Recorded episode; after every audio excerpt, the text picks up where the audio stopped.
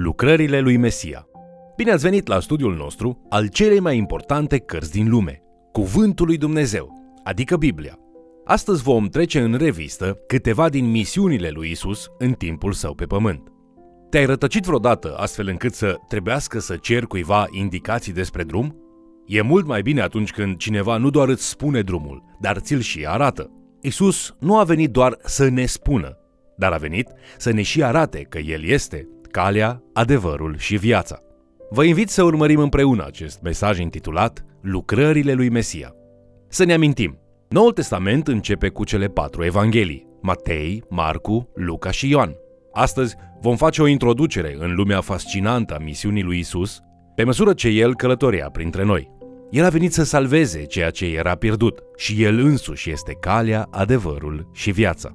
În Evanghelia după Ioan, capitolul 14, cu versetul 6, Isus declara Eu sunt calea, adevărul și viața. Nimeni nu vine la Tatăl decât prin mine.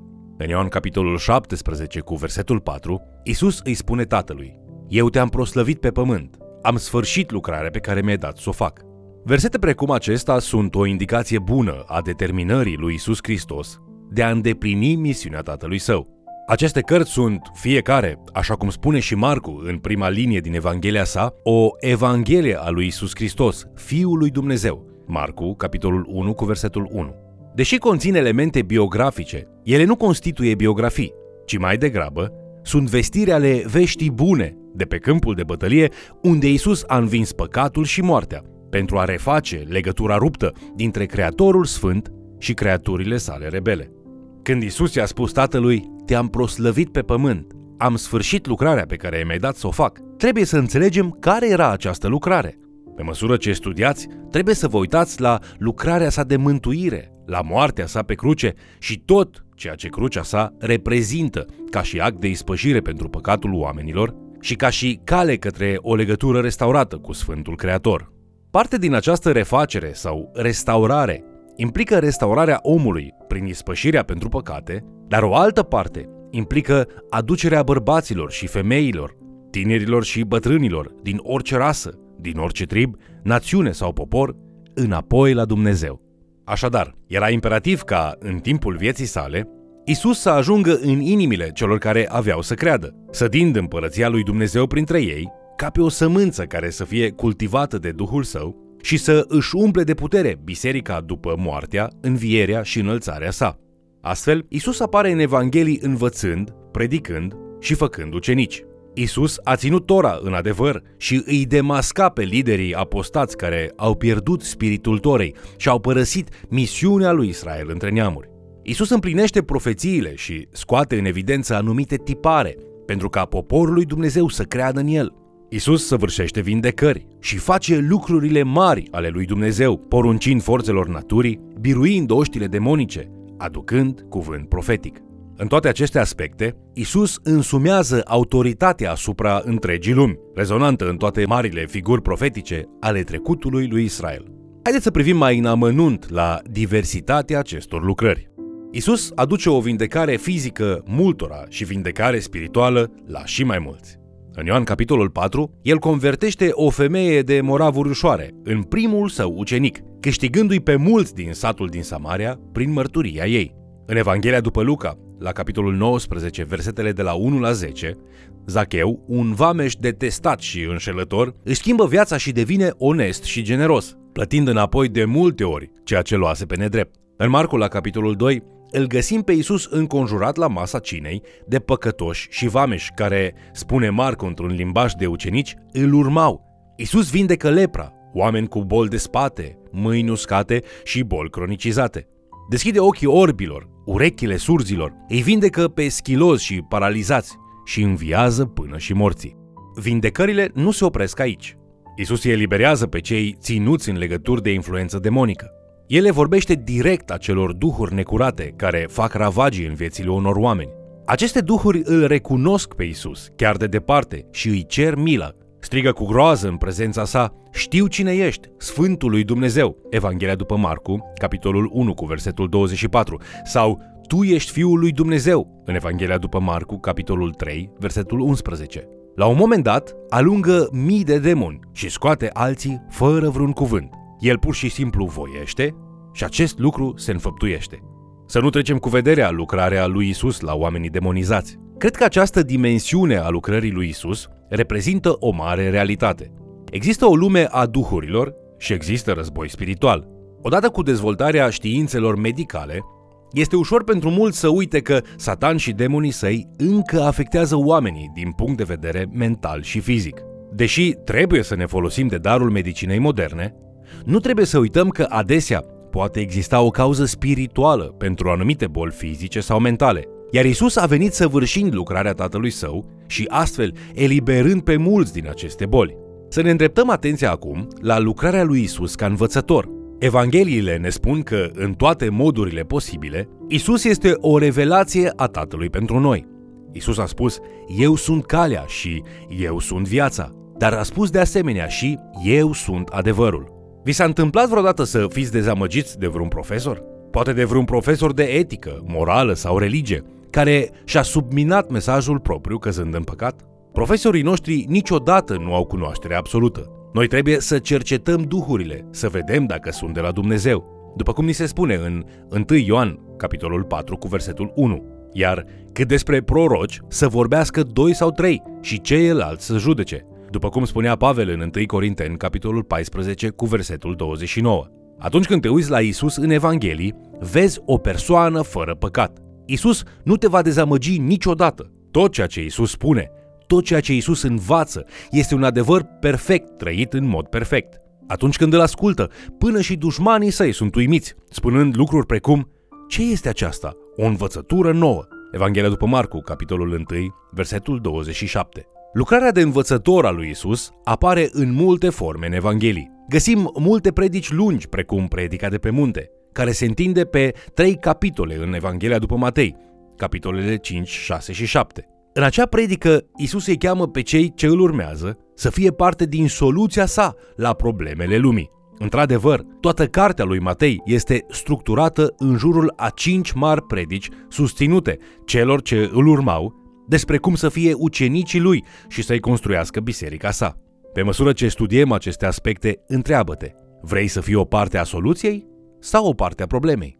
O altă învățătură importantă a lui Isus este găsită în Evanghelia după Ioan, pe măsură ce Isus se apropie de momentul arestării și crucificării. Este cea mai lungă predică a lui Isus numită Cuvântarea din camera de sus, care se întinde din Ioan capitolul 13 cu versetul 1, cu cina Domnului, spălarea picioarelor ucenicilor și anunțarea trădătorului, până în Ioan capitolul 17 cu versetul 26. O altă mare învățătură a lui Isus, una dintre cele cinci mari predici din Matei, în capitolele 24 și 25 o numim Predica de pe muntele măslinilor.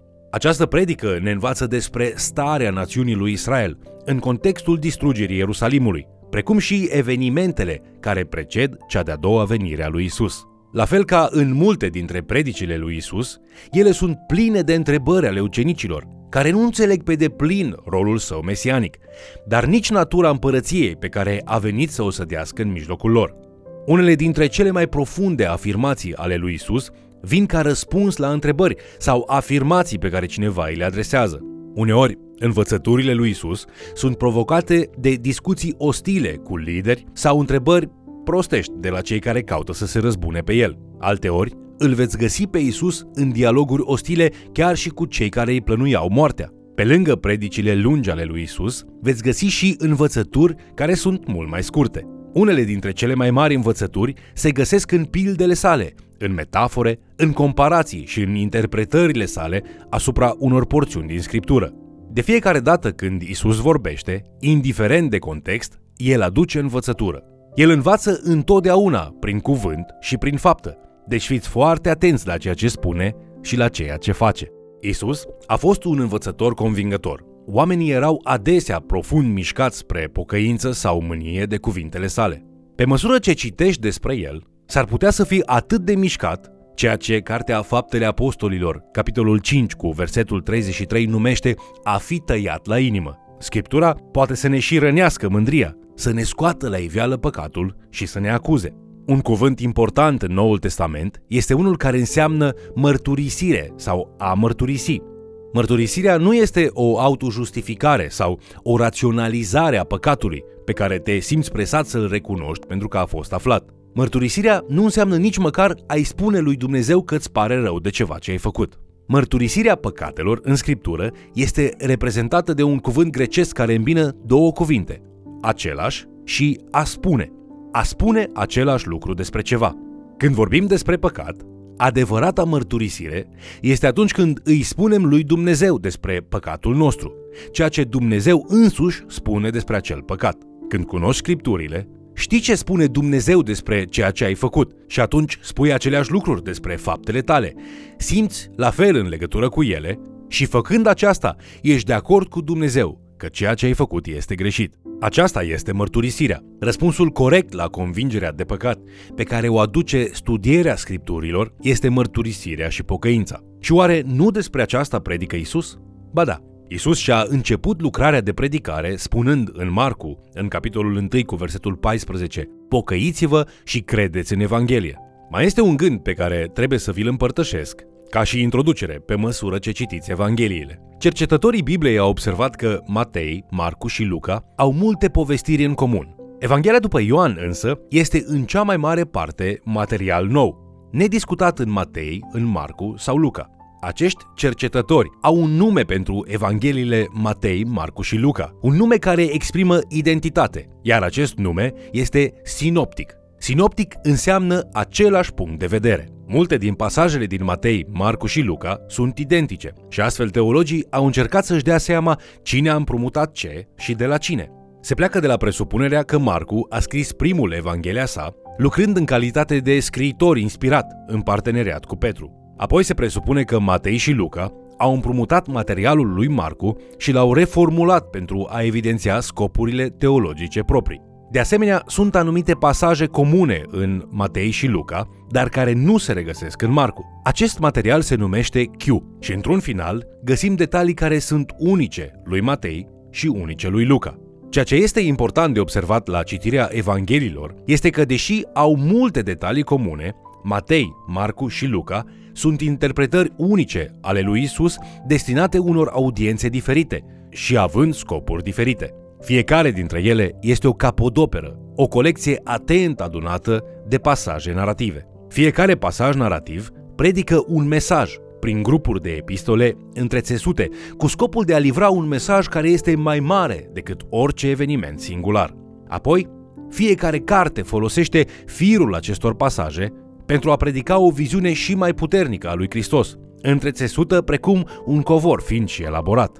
Chiar și așa, aprofundarea acestor cărți necesită un studiu în toată puterea cuvântului, care nu face obiectul nostru acum.